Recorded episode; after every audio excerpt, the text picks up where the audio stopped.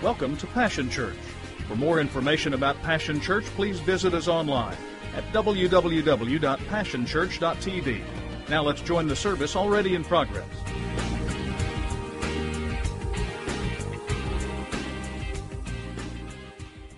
So, how many of you are glad that the season is almost over?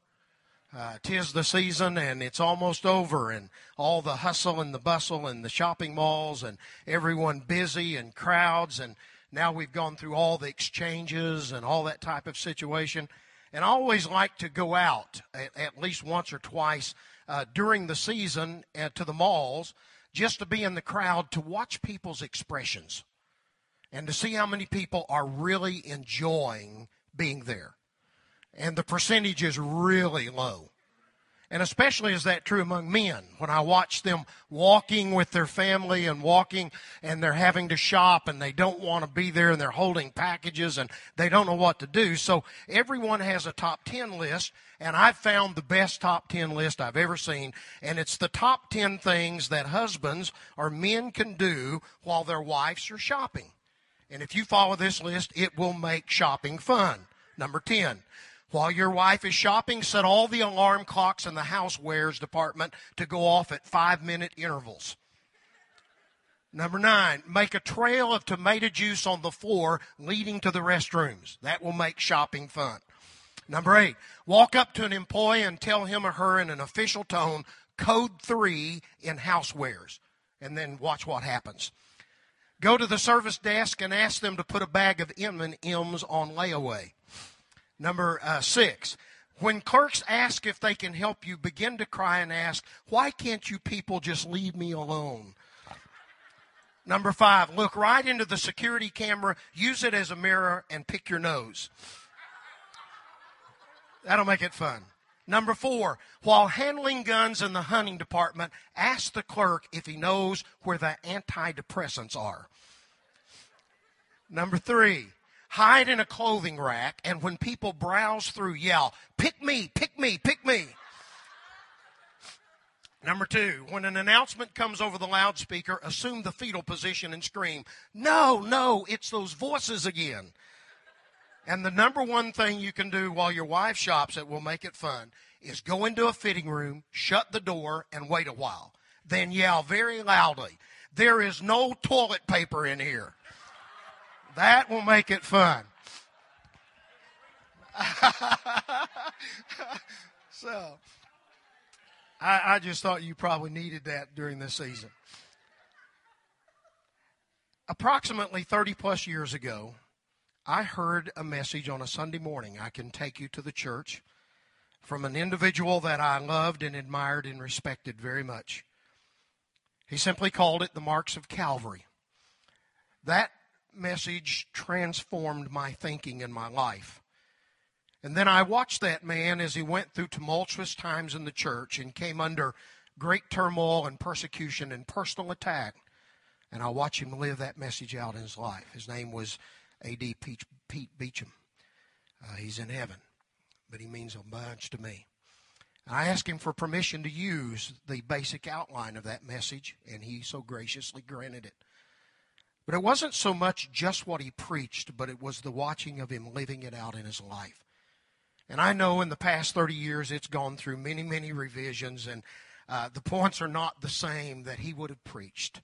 But as we started this new year and start this new year, I felt very deeply that I wanted to share this thought with you. I want you to turn with me to John's Gospel, chapter 20. And beginning in verse 19, and we read from the New International Version, John chapter 20 and verse 19. On the evening of that first day of the week, when the disciples were together with the doors locked for fear of the Jews, Jesus came and stood among them and said, Peace be with you. After he said this, he showed his hands and his side. The disciples were overjoyed when they saw the Lord. Again, Jesus said, Peace be with you. As the Father has sent me, I am sending you. And with that, he breathed on them and said, Receive the Holy Spirit. If you forgive anyone his sins, they are forgiven. If you do not forgive them, they are not forgiven. Now, Thomas, called Didymus, one of the twelve, was not with the disciples when Jesus came. So the other disciples told him, We have seen the Lord. But he said to them, Unless I see the nail marks in his hands, and put my finger where the nails were and put my hand into his side, I will not believe it. A week later, his disciples were in the house again, and Thomas was with them. Though the doors were locked, Jesus came and stood among them and said, Peace be with you. Then he said to Thomas, Put your finger here, see my hands. Reach out your hand and put it into my side. Stop doubting and believe. Thomas said to him, My Lord and my God. Then Jesus told him, Because you have seen me, you have believed.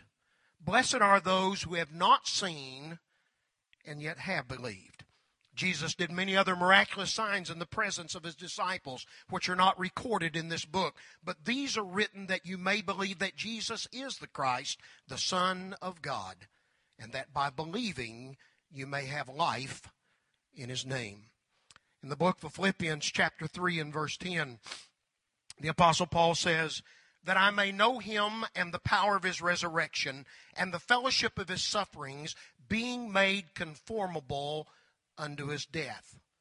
Another translation says, As a result, I can really know Christ and experience the mighty power that raised him from the dead. I can learn what it means to suffer with him, sharing in his death. And another says, I gave up all the inferior stuff so I could know Christ personally, experience his resurrection power, be a partner in his suffering, and go all the way with him to death itself. I want to use these verses of Scripture and talk to you this morning about the marks of Calvary. The marks of Calvary. Well, the statistics are in, and they're not pretty.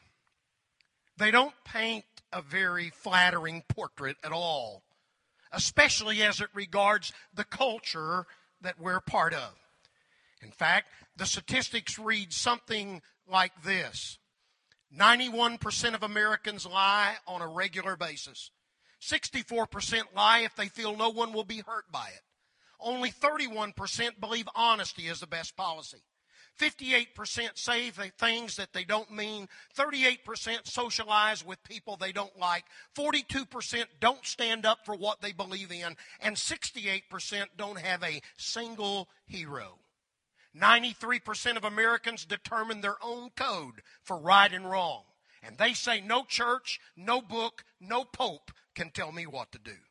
52% say they believe the Bible has the right to tell them what's right or wrong, but only 37% accept it.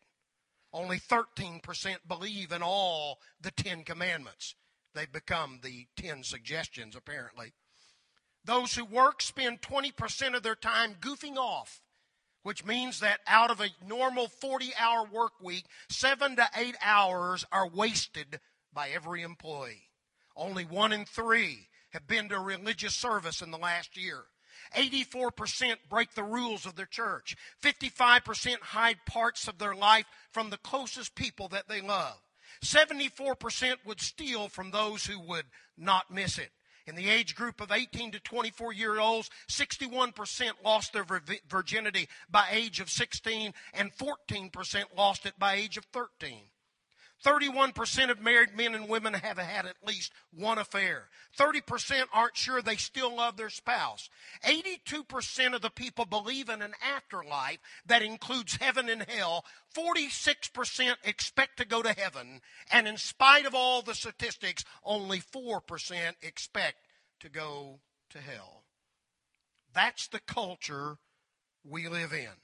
62% believe that cohabitation is okay. 42% condone adultery, 30% homosexuality, 45% abortion on demand, 39% pornography, 36% profanity, and 61% say gambling is all right. So we live in what society is now referred to as a postmodern, post Christian generation, in which there is a proliferation of spirituality in which there's a proliferation of religious truth, but there is not a central authority or truth that guides the lives of individuals. We live in a postmodern, post Christian, pagan society.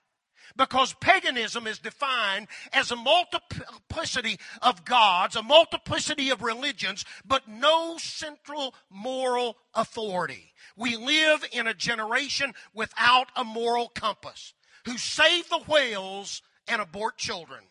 We live in a generation that are willing to kill life, and yet you can go to jail for a year if you crush an eagle's egg. We are without a moral compass in this culture. That's the one you live in. And that's probably not surprising to you until you begin to look at the statistics for the church. And what you discover is that the statistics in the church, those who claim to be born again, are not that different from the society in which we are now a part of. Among churched people, 63% do not believe that Jesus is really the Son of the one true God. 51% do not believe that Jesus rose physically from the dead. 68% do not believe that the Holy Spirit is a real entity. 40% say they attend church on any given Sunday, but truly it's more like 26%. And from those people born in the church from 1976 now, only 4% have actually experienced the Lord as their personal Savior. In fact, in the church, the statistics are not that much different than those that inhabit this culture. In that, when you talk about pornography, 41% of the culture, 32% of the church still participate. When you talk about uh, sexual prom- promiscuity, 29% in culture, 23% in the church. When you talk about stealing, 7% in the culture, 6% in the church. When you're talking about lying, 45% of church young people say that lying is sometimes necessary. That's the culture and the church that we are now a part of. This is our culture. This is our church. Now Paul confirms that in 2 Timothy chapter 3 when he begins to talk about what will happen in the latter days or the last times. And he boldly declares and describes that generation by saying, perilous times will come. Men will be lovers of their own self, heady, high minded, incontinent, fierce, proud, blasphemers, unthankful, unholy, disobedient to parents. You've heard all that before. But he ends that by saying they will ultimately come to a time when they have a form of godliness, but they will deny the power thereof. So he's not only describing the culture based and, and, and, and captured by sin, but he's describing what happens in the church as well. And he reiterates that that is this generation. The culture that we, we live in and that we deal with is post Christian, post modern. And yet that same attitude is now in the church. So that in the church we have a form of godliness. We have a shadow without substance. We have relic and remembrance without real reality. In other words, one author put it like this They literally are willing to embrace a form or a shadow of the truth so that they can avoid, uh, avoid embarrassment.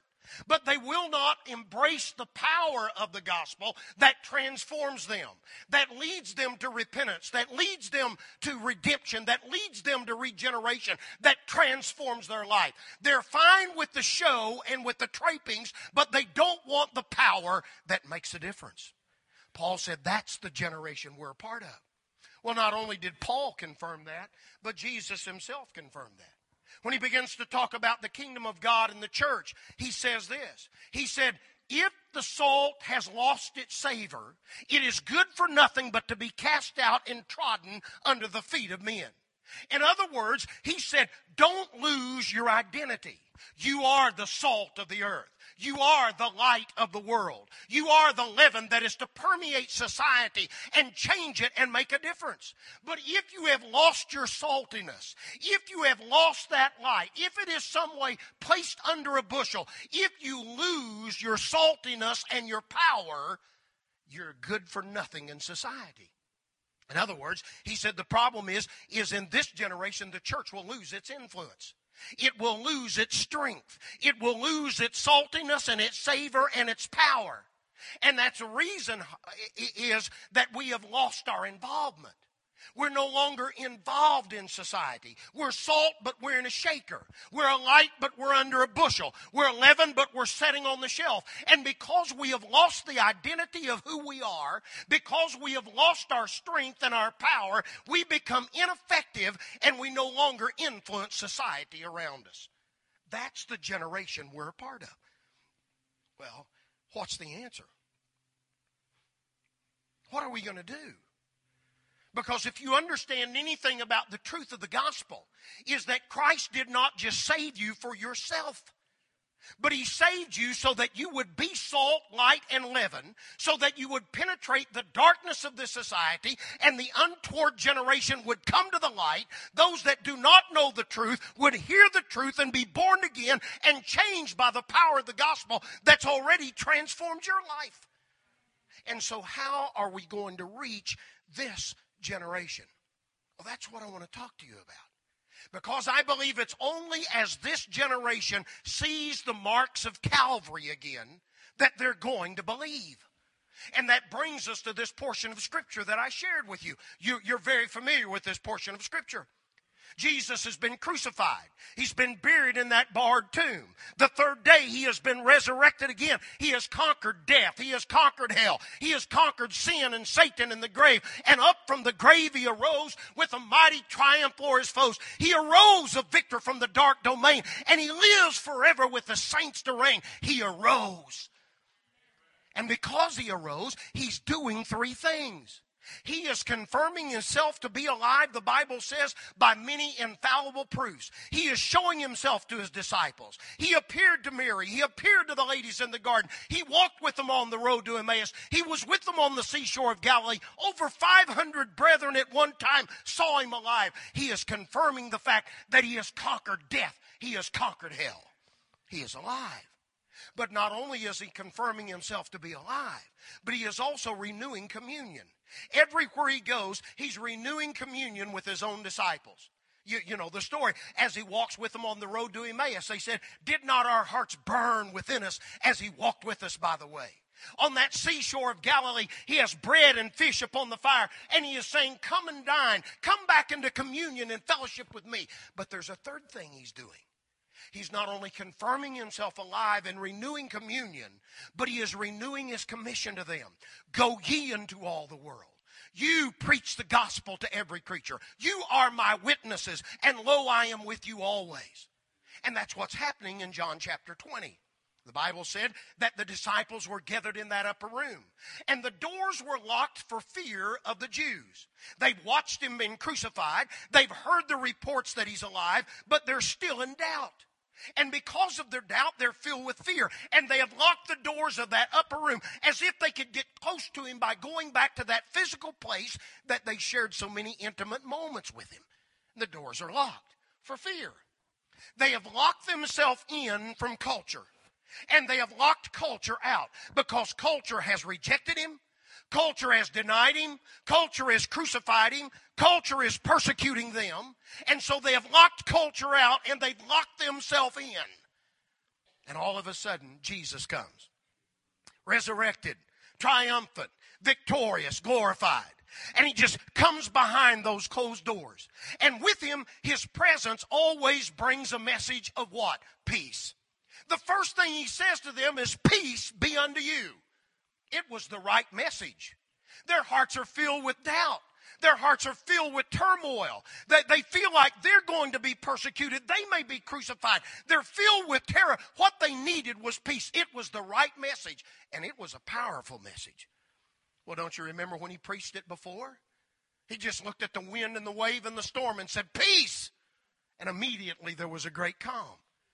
But you know it didn't do anything for them? In fact, even though his presence is there, and though he preaches and proclaims the right and the powerful message, nothing happens. They're still locked in and they're still terrified of culture. And so, you know what he did? He showed unto them his hands and his side. He bled on them. He showed them the wounds, the marks of Calvary, the marks of his suffering. You know what he's saying to them? Guys, it's paid in full. You're pardoned. You're forgiven. All of your doubt, all of your fear, all of your denial, all of your forsaking me. Everything is in the past. It is under the blood. He showed them the marks of his suffering on Calvary. And the Bible said, when they saw the marks, then were the disciples filled with gladness and joy. It led them to praise and adoration. But he didn't stop there. He gave them a new purpose. He said to them, Now, as my Father has sent me, I'm sending you. I want you to get out of this upper room from behind these closed doors, and I want you to go into culture, a rejecting culture, a denying culture, a culture like ours, and make a difference. And he knew they couldn't do it by themselves. And so the Bible said now he not he didn't just bleed on them, he breathed on them. He said, receive Holy Ghost. They've got new spiritual life, they have new spiritual power, they have new spiritual authority, they're filled with praise and adoration. There's only one problem with that story. One of them wasn't there. Thomas, Didymus, called the twin, he was not there when Jesus came. So what did the other disciples do? Just exactly what you would have done. They found him and they shared the good news. Thomas, we have seen the Lord. You know what Thomas said? I don't believe it. Not me. I don't believe a word of it. And I'm not going to believe it until I can see for myself the marks of his suffering when I can see the marks of the nails, when I can see the marks of Calvary, when I can take my finger and put it into the nail hole in his wrist, when I can take my hand and thrust it into his side, then I will believe, and only then. Now, I don't know why Thomas wasn't there the first time. Everyone deals with sorrow and tragedy in a different way. Maybe he's one of these introverted people that in the midst of trouble and turmoil, he'd rather be alone than with a crowd. Lots of people are like that. But he wasn't there.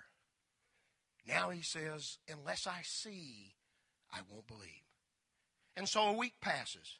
And again, the disciples are in that upper room, the doors being locked for fear of the Jews. And Thomas is there. And Jesus comes, resurrected, triumphant, victorious, glorified, all power, all dominion given unto him. He stands behind that closed door, says, Peace be unto you. And then he says, Thomas, come here. I want you to take your finger and touch the print of the nail in my hand. I want you to take your hand and thrust it into my side and do not be without faith, but start believing. Do you know the Bible never did say Thomas did that? It just said that when he saw those marks in Christ's body, he said, My Lord and my God. And Jesus said, Blessed are you, Thomas, because in seeing you have believed. More blessed are they who never see, and yet they still believe. Now, to me, Thomas is just like this unbelieving culture that we live in. And you know what they're saying to us? The same thing Thomas said. When I see the marks of Calvary in his body, when I see the marks of the cross, when I see the marks of his suffering in his body, then I will believe and not until. Now, don't misunderstand me. I'm not talking about physical marks. I'm not talking about going back to the cross and going through the crucifixion all over again. He hath appeared once in the end of time to put away sin by the sacrifice of himself. He is seated at the right hand of the majesty on high. When he comes again, it's not with the cross, but it's with the crown of victory. So I'm not talking about going back to the sufferings, the physical agony, and the nail. What this world is saying is what Thomas said when I see the marks of Calvary in his body, he is the head of the church. And we are his body. We are members in particular, but we are members one of another. He is the head, we are his body. And this culture that is unbelieving and untoward God is saying to us, when we see the marks of Calvary in you, then we will believe. Not until. It's like the little girl on a rainy day. Her mother was trying to keep her busy. She couldn't go outside and play. And so her mother had gotten a, a large piece of white paper and a box of Crayolas. And she's going to let her draw anything, color anything that she wants on that paper. And it will keep her entertained during the rainstorm. And every once in a while, the mom goes by and looks over her shoulder. And as far as the mom's concerned, it's just marks and different shades and hues. It really doesn't make much sense. And so finally, in curiosity, the mother stops and says, Honey, what are you painting a picture of? And the little girl said, I am painting a picture of God. And it takes her mother back and she says, Honey, You can't paint a picture of God. God is a spirit, and no one knows what God looks like. And the little girl is undaunted, and she looks up at her mother and says, But oh, mom, don't worry. When I'm through with my picture, then they will know what he looks like. You know what the Bible says? We are his living epistles. That the truth is not written on tablets of stone, it is engraved in your heart. You are living epistles, written, read, and known of all men. And what this generation is saying is when we see the marks of Calvary in you, we will believe and not until. And so, what are they? What are these marks of Calvary? Well, that's exactly what Paul defines in Philippians. He says, first of all, I'd come to know Jesus Christ. It wasn't because of my ancestry. It wasn't by my pedigree. It wasn't out of prestige. I was a Hebrew of the Hebrew, born of the tribe of Benjamin, circumcised the eighth day, a Pharisee of the Pharisee. But I've given all that up because I've come to the knowledge of the excellency of Jesus Christ. And then he says, This is what I desire in my life the marks of Calvary, that I may know him and the power of his resurrection and the fellowship of his sufferings, being made conformable unto his death. And I submit to you that when the world sees those four marks in us, they will believe again. You know what they are? That I may know him. Oh, come on, Bob. We all know him. No, our problem is we all know about him. See, we live in a generation that knows about him. We live in a generation of head knowledge. In fact, if I passed out the pencil and the paper, you could pass the test.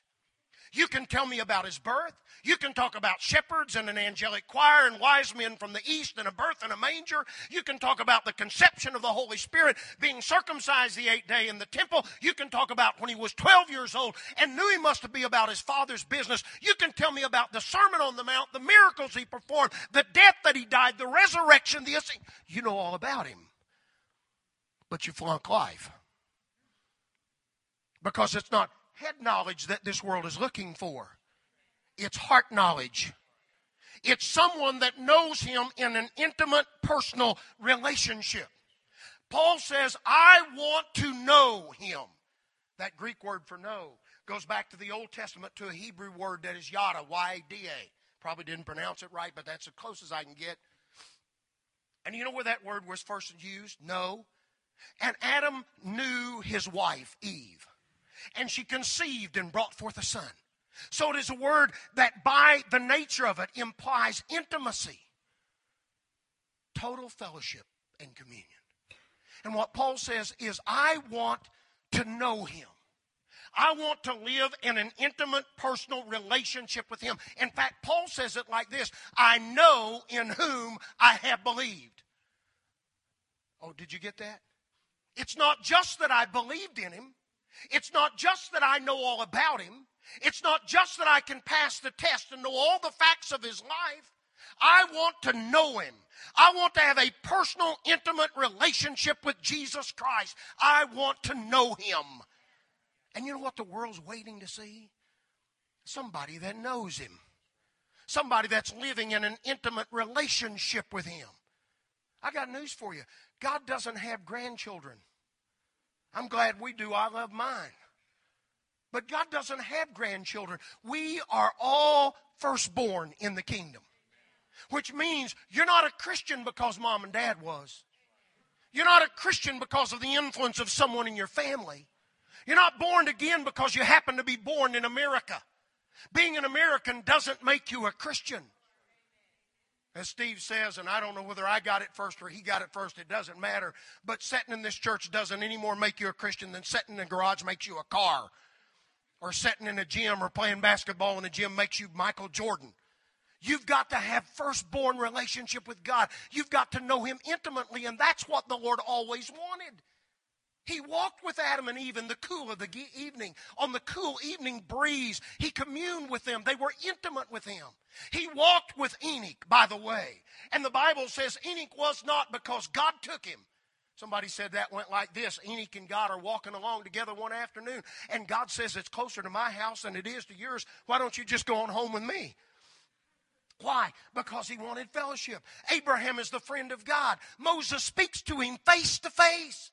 He chose 70 to go out two by two. He chose 12 to be with him. Three, Peter, James, and John, are with him at every intimate moment of his life. But there's only one that placed his head upon the breast or the chest of the Lord at the Last Supper, the beloved one. You see, the world's waiting for somebody who knows him, someone who is living in an intimate personal relationship with him kind of like the story I heard of a young man who had just graduated from seminary and he had won all the oratorical preaching awards awards and he knew all the way to do the inflections of his voice and he had gone through speech and debate and he was powerful. And so they came to a big pastors convention and knowing that the moderator asked the young man to quote the 23rd psalm. And brother he was ready. He assumed the, the position with all the, the, the movements that he's supposed to do and the articulation of the words and the inflection of his voice. And he starts, The Lord is my shepherd. And when he gets through with the psalm, they rise and give him a standing ovation. And there's an old man in the back, raises his hand. Says, uh, uh, w- Would you mind if I quoted the psalm? And they wanted to humor the old gentleman, so they called him forward. Now, he knows nothing about oratory. He doesn't know anything about gestures and the inflection of his voice. So he just starts from his heart. The Lord is my shepherd. I shall not want. He maketh me. He goes through the whole psalm. And at the end, they don't give him a standing ovation. Everyone is sitting there with tears flowing down their cheek. And the young man stands and puts his arm around the old man and says, We've learned a valuable lesson here today. I know the psalm. The old man knows the shepherd. And do you know what this world is waiting to see? Somebody that knows him. Somebody that's intimate with Jesus. And not only that, but Paul says the second mark is I want to know him in the power of his resurrection. What does that mean? Well, what is the power, the authority of the dominion of the resurrection? The power of the resurrection is the power over Satan in that Jesus died, he died unto sin through death. He destroyed him that had the power of death. That is the devil. He took upon himself not the form of an angel, but the form of a man, so that through death he could destroy the power of the devil. He conquered Satan. Amen. You're not with me yet. The power of the resurrection is the power over the devil. You know who Jesus is? He is the seed of woman, and he bruised the head of the serpent. He is the seed of David. And, and you remember the story of David and Goliath? He not only knocked the giant down with a stone, but how did he kill Goliath? Remember what he did? He went to his side, and not having a sword of his own, David took the sword of the giant and cut his head off with it. Do you know what Jesus did on the cross and through the resurrection? He triumphed over principality and power. He spoiled principality and power. He stripped the devil of his authority. And you know how he did it? He did it through death. He said, Devil, is this the worst thing you can do? I'll take the sword of death and I'll destroy you with it. The power of the resurrection is the power over Satan. The world's going to believe when they see somebody living with authority and power over the devil. For you know what the Bible says? I give you power and authority to trample on serpents and scorpions, and nothing by any means shall harm you. Amen. If God be for you, who can be against you? Greater is he that is within you than he that is within the world. Give no place to the devil. The devil rules by the usurping of authority. If you don't give it, he can't take it. So shun the appearance, eschew evil. The world's waiting to see somebody living over the power of Satan. You know why they don't believe? They see us conquered by the same things they're conquered by. Hold on, I'm going to close. I, am going to be short. Wait. But I want to tell you this. Uh, Charles Schulz wrote cartoon Peanuts. That's my favorite cartoon because it's religious and Christian if you know the symbolism. He's a lay preacher in Church of God. Now, you're just going to have to believe me. I don't have time to go into all the interpretation. But do you remember what Snoopy does? He's always back into what war war? One. And he's flying his doghouse. And he's fighting who?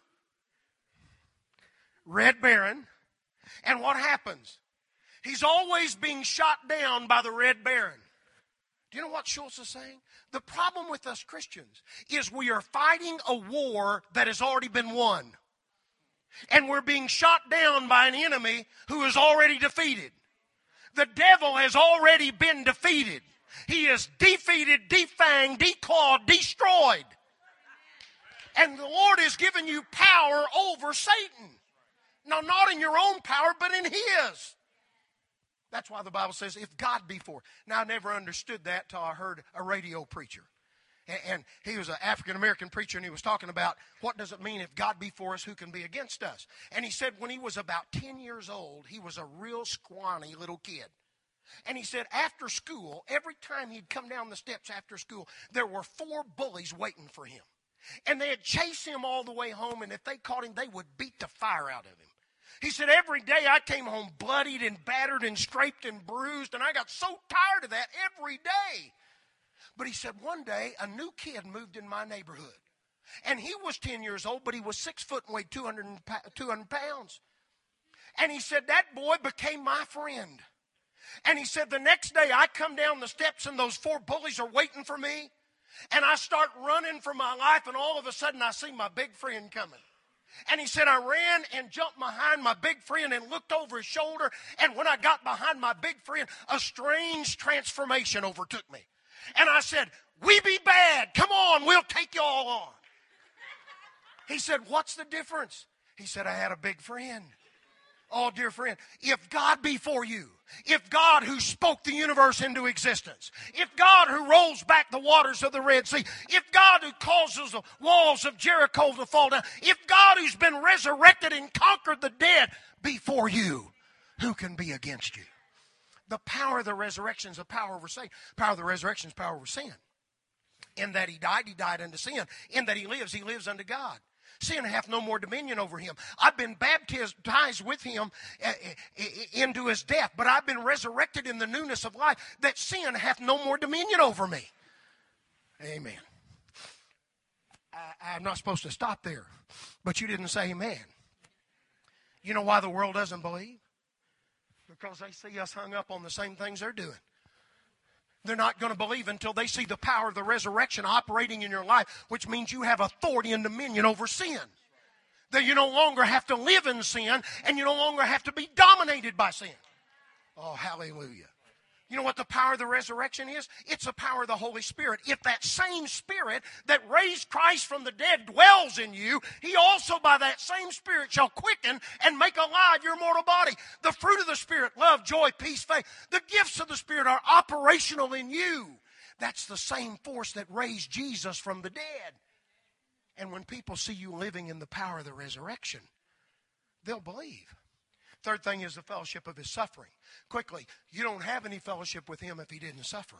He's consecrated for us a new and a living way through the veil, that is through the rending of his flesh, that we can draw nigh unto him with true hearts and full assurance of faith. We can come boldly only because he suffered. The only way you have fellowship with God is Jesus stripped himself uh, of his divinity, took upon the robe of flesh, came into this world, suffered and died and was resurrected. That's the only way you can come into the presence of God.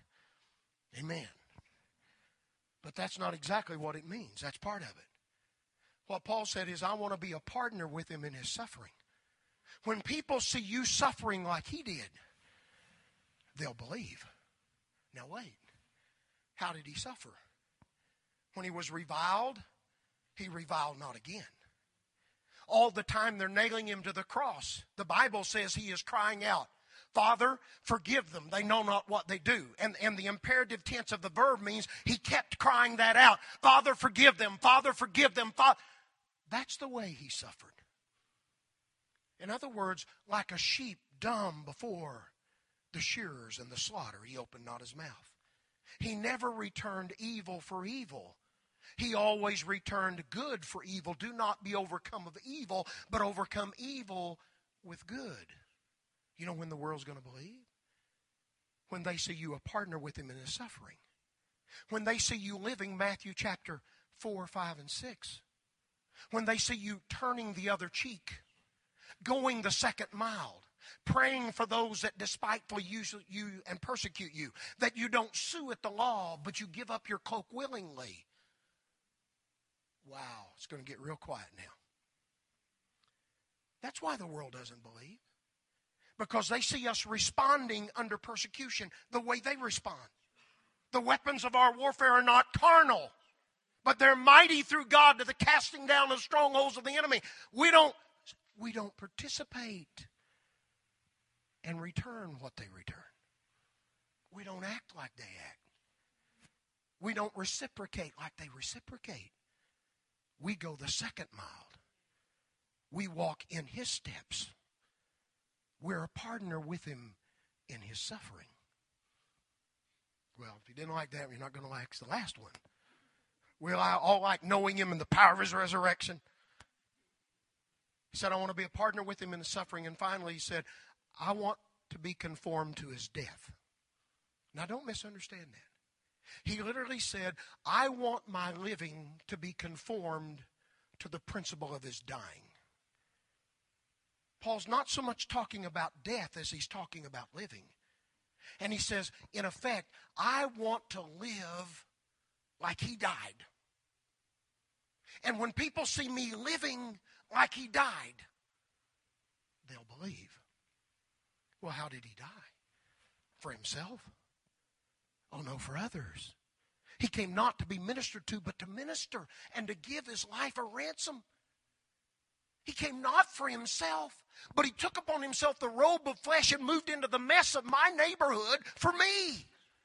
He didn't live for himself, he lived for others. He didn't die for himself. He was without sin. He was spotless, guileless. He died for us, for the sinner. And Paul says, when people see me living conformed to the principle of his dying, when they see me living like he died for others, they'll believe. When they see me taking up his cross daily and denying myself, taking no thought of my own desire, in order to serve them, to meet them where they're hurting.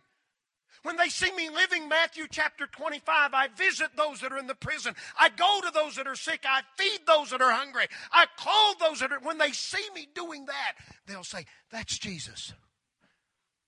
It's only when they see us living like He died, not for ourselves, but for others when this culture sees us no longer living by the same energy and effort and priorities that they live by, but by His principle of service,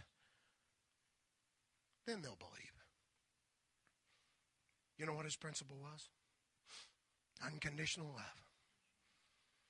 Our love's not like that. Our love is, I love you because. You know, I love you because you're beautiful. That's the first step, right? That's where we all start. Man, your heart starts beating heavy and your hands get sweaty, and she's the prettiest thing I've ever seen in my life. I love you because you're pretty. I love you because you take care of me. I love you because you're a great cook. You know, there's only one problem with that kind of love. What if she's no longer pretty? Age is not fair. You know that. If you don't know that, hang on, you will know that. You know, I, I don't understand getting old. You know, my nose hair, ear hair, and eyebrows can grow four inches overnight, and I can't grow one hair on the back of my head. I don't understand this anymore. But it ain't fair. And it's not fun. And what if she's not pretty anymore? What if she's sick and you have to take care of her? What if she burns the bread? See, our love's always conditional. I love you, but. I love you if. But not his. His love is just, I love you. Period. Unconditional. Now, that kind of love cost. It's only that kind of love that will cover sins. You remember the story of Noah and his sons, and Noah's nakedness is exposed, and one of them is exposing it. Inquiring minds want to know. But two of the sons took a cover and wouldn't even face their father's nakedness and walked backwards and covered. That's the kind of love God has. Not to expose, but to cover and to cleanse. And you remember Jesus in the garden, all the tensions and the emotions, and finally Peter wakes from his sleep and he meant to cut the guy's head off and he missed and got him on the ear. And Jesus reaches down and reaches out to the man's ear. Do you know when you reach out like that, your chest is exposed? And every one of those guys carried a knife. It would have been real easy for that servant to whip out that knife. He's hurt, he's cut by a disciple, and plunge it, but he didn't. You know the difference? It was the touch of unconditional love. Even in your hatred and your anger, I love you. It's that kind of love that covers and cures and it costs. Because you know where that kind of love leaves, leaves you? It leads you to the stinky places of life. Now, Brother Bob, I can't I can't live like Jesus died for others, and I can't love unconditionally, or I'll get conned. Yep. Somebody will take advantage of me. Yep. We've been called to go out and to kiss frogs. And all of them do not turn into princes or princesses. Some of them just give warts. But you got to keep kissing. You not only get conned and taken, you'll probably get crucified. He did. But that's what he's called you to. The stinky areas, not close. Because you see, the only three kinds of people we deal with in the New Testament are revealed in three stories. One of them are Lazarus people. They're dead. And not only are they dead, they're bound with the grave clothes of their own iniquity. And by this time, deterioration has taken place and they stink. But Jesus loves them and He gives them life. But He calls on you to loose them, to take the grave clothes off of them. And for you to take the grave clothes off of them, you got to get to the stinky place. You got to live like He died. And then we deal with prodigals. You know, prodigals. They've been to the father's house and had all the blessings, and they've gone to the far country and they've spent the inheritance, and they don't have any shoes, and they've been in the hog pen. Anybody ever been in a hog pen barefooted? But the moment they come home, what did the father say? Put shoes on their feet. He's calling you to get down to foot level and wash away the stench and put shoes on their feet. And the only other kind of people we deal with are disciples, and we know about them from, from the disciples. In the upper room, the most intimate moment, what were they doing? Fighting arguing about who's going to get the right hand, who's going to get the left, who, who, who's going to sit on the throne when the kingdom comes, who's the greatest in the. He's trying to tell, he said, I have so much to tell you. And they're arguing about who's going to be the greatest. So you know what Jesus did? Pushes back from the table, strips his robe, wraps himself with a towel, takes a basin of water, and starts at one end of that little semicircular table and begins to wash their feet. And they're so engrossed in their debate themselves, they don't even recognize what he's doing until he comes to Peter. I don't know if it was his touch, a reflection in the basin of water, but all of a sudden Peter looks down and Jesus is washing his feet. And he rebels in horrendous fashion, pushes Jesus back and says, Not so, Lord! You'll never wash my feet. Jesus said, Peter, if I don't wash you, you don't have a part with me. And Peter says, Give me a bath, Lord. Head, hands. Jesus said, No, those that are clean, only their feet. He gets up and he says, You guys don't even know what I've done. You call me master and Lord, and so I am. And if I am your master and your Lord and I wash your feet, shouldn't you wash one another's feet? I've left you an example. Blessed are you if you do it. Now, I close by telling you, as a church, a denomination, we made an ordinance out of that we believe in water baptism, the Lord's Supper, communion, and foot washing. Anybody here ever been to a foot washing? Hey, all right. Now, some of you are looking at me like, whoa. Okay. My wife always says, you guys never understand the logistics of anything. Because all you guys have got to do, go to a room, kick off your shoes and your socks and wash your feet. But what about all of us lady with our pantyhoses? What are we going to do with all that, you know? Now, the way we do a foot washing is we separate the men and the women. We have basins of water, and we literally wash one another's feet. Now, in order to do this, to follow his example as a church, we always did this on New Year's Eve night. We would have what we call a watch night service, and we'd start about six or seven, and we'd pray and sing and preach, and then about ten thirty or eleven, we'd go to separate rooms, wash one another's feet, come back, pray or preach out the old year, and praise in the new, and we'd leave patting ourselves on the back saying we did what Jesus said. Now, I'm not discounting that because if you've never been in one, you need to try it at least one time. It's one of the most blessed, hum, humbling, spiritual things you'll ever do. But but anyway, there was this foot washing. And the guys were in one place, and usually people get happy and they kick over the basins, and there's water on the floor, and and so everybody's gone back into the sanctuary except one old gentleman sitting in a chair and a young man that's cleaning up the mess. And the young man doesn't think anything about the old man sitting there. Uh, you get blessed, and sometimes you're just with the Lord and you don't want to move. And but he keeps noticing, he keeps sitting there, and he looks over there and he realizes the man's not being blessed. He was able to take his shoe off, but because of arthritis, he couldn't get his shoe back on. So the young man just got up from where he was wiping up the water, got down in front of the old man, took a towel, dried his foot, put a sock on, put a shoe on, laced it up, did the other one, patted the old gentleman on the leg. He patted the young man on the shoulder, and the old gentleman just get up, went back in the sanctuary. But as the young man starts to rise, the Holy Spirit speaks to him and said, Son, that's foot washing.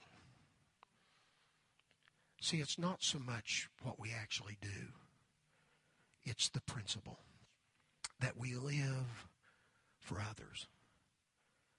Because I want to tell you, you don't know anything about one another. Setting this building, looking at the back of one another's heads. The only way you know about people is when you get down to foot level. It's at foot level that you see the dust of their journey. It's at foot level that you see the weight that's on their instep. It's at foot level that you see the scratches and the scrapes and the bruises of their life. And the Bible said, the mark of Calvary is that you live like he died, unconditionally loving people and coming to the stinky places of their life to serve them. And the moment Thomas saw, he said, My Lord my God. The centurion said, Of a truth, that's the Son of God.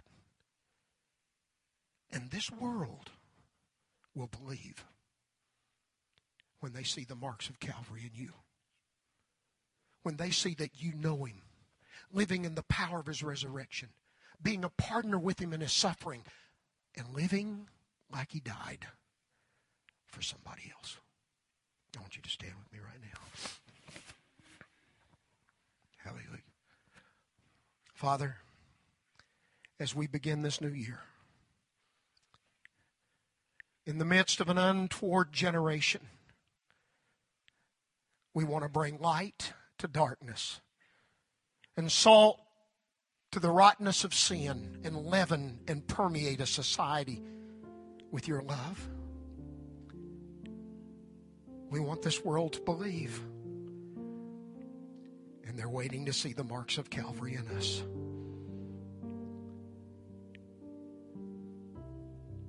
I just pray, especially right now, you'd speak by your Spirit. Say what I can't. And draw your people into yourself. I ask it in Jesus' name for just a moment. I wonder how many would say, during this coming year, I really want to know Him. I, have known all about, but I want to know Him. I want to live in an intimate, personal relationship with Jesus. I want Him to be alive in me. Would you slip up your hand? I want to know Him.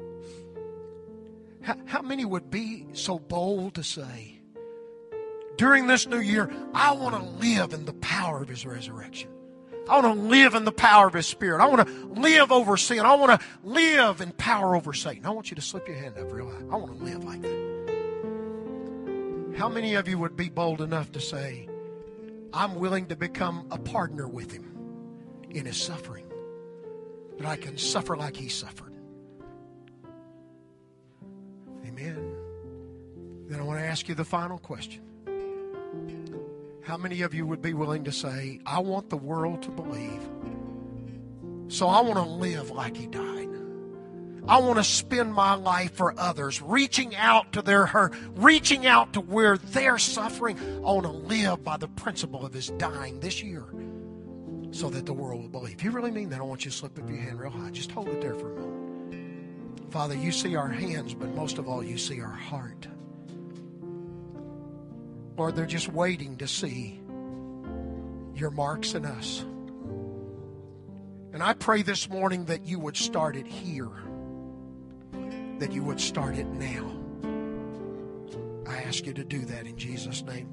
Now, if you really mean that, I'm going to ask you to do something with me for just a moment before we go. Would you just step out? If you're physically able, would you just come right up here with me for just a moment? We're going to have a prayer together. I, I won't embarrass you. I just want us to pray together. You raised your hands. If you don't know Him this morning, this would be a good time for you to really know Him intimately, personally. It'd be a good time for you to know Him in the power of the Holy Spirit. It'd be a wonderful time just to have His life flowing in you. I'm convinced that in spite of all the statistics I read to you of this culture and this church, they will believe when they see. But I want to tell you something from experience before we pray. If you can't serve and live like he died in here, in the safety and the confines of this upper room, this enclosure, if you can't live that way with one another, you'll never do it out there in an untoward world. It has to start right here. It means I have to get to a place that I'm totally committed to you, that I love you, period. I don't expect anything from you, I don't demand anything from you. I can just look at you and say, I'm willing to serve you and love you just like Jesus did. So I'm going to ask you to join me in prayer in a, in a strange way this morning. And if you're not comfortable with it, then I don't want you to do it because I'm not trying to embarrass you. But if in your heart of hearts the Holy Spirit's moving and you want to live like He does, and you're willing to commit yourself totally to that so that others will believe. In just a moment when we pray, I want you to do something. I want you to go to somebody. Doesn't matter who you go to. And if you're physically able, I just want you to kneel down. That They'll remain standing if you come to them. And I just want you to kneel down and put your hand on their foot. And I want you to pray that Jesus would meet them at their load. And Jesus would meet them where they're suffering. And Jesus would heal their scrapes and their bruises. And Jesus would lift the weight and comfort and strengthen them. And by doing that, you're saying, I'm committed to serving you in love. Now, if you're not comfortable, if somebody comes to you and pray, you stand up, then you can turn and kneel and pray for them. If you're not comfortable with that, you can put your hand on their shoulder. But if the Holy Spirit's speaking to you, and you really want to live like he died, I want you to find somebody and just kneel and put your hand on there. The Lord's going to do some healing here this morning. He's going to wash away some hurts because we're going to start living like he died. Amen. Right now, go to somebody right now in the name of Jesus. Go to somebody right now. Reach out to somebody in his love. Reach out to someone in his love. Reach out to somebody.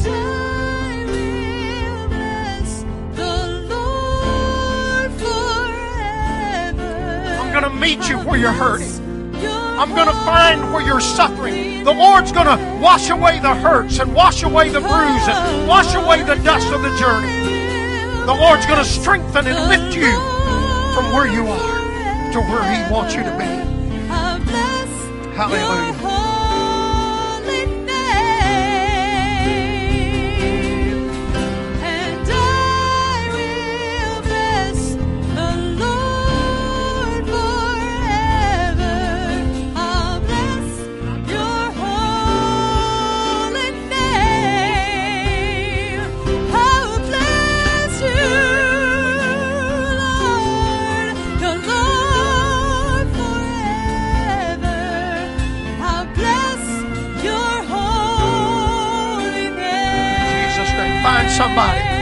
Out to somebody.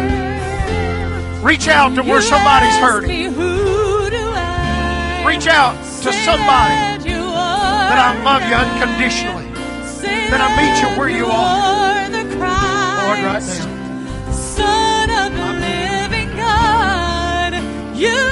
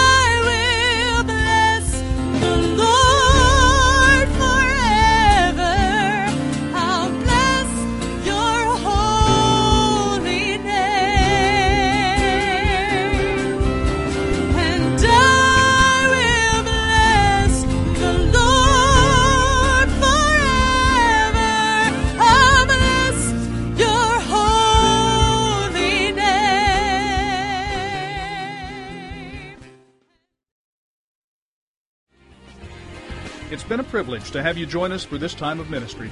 To find more Passion Church resources or to make a donation online, visit www.passionchurch.tv. Remember, you can't live without passion.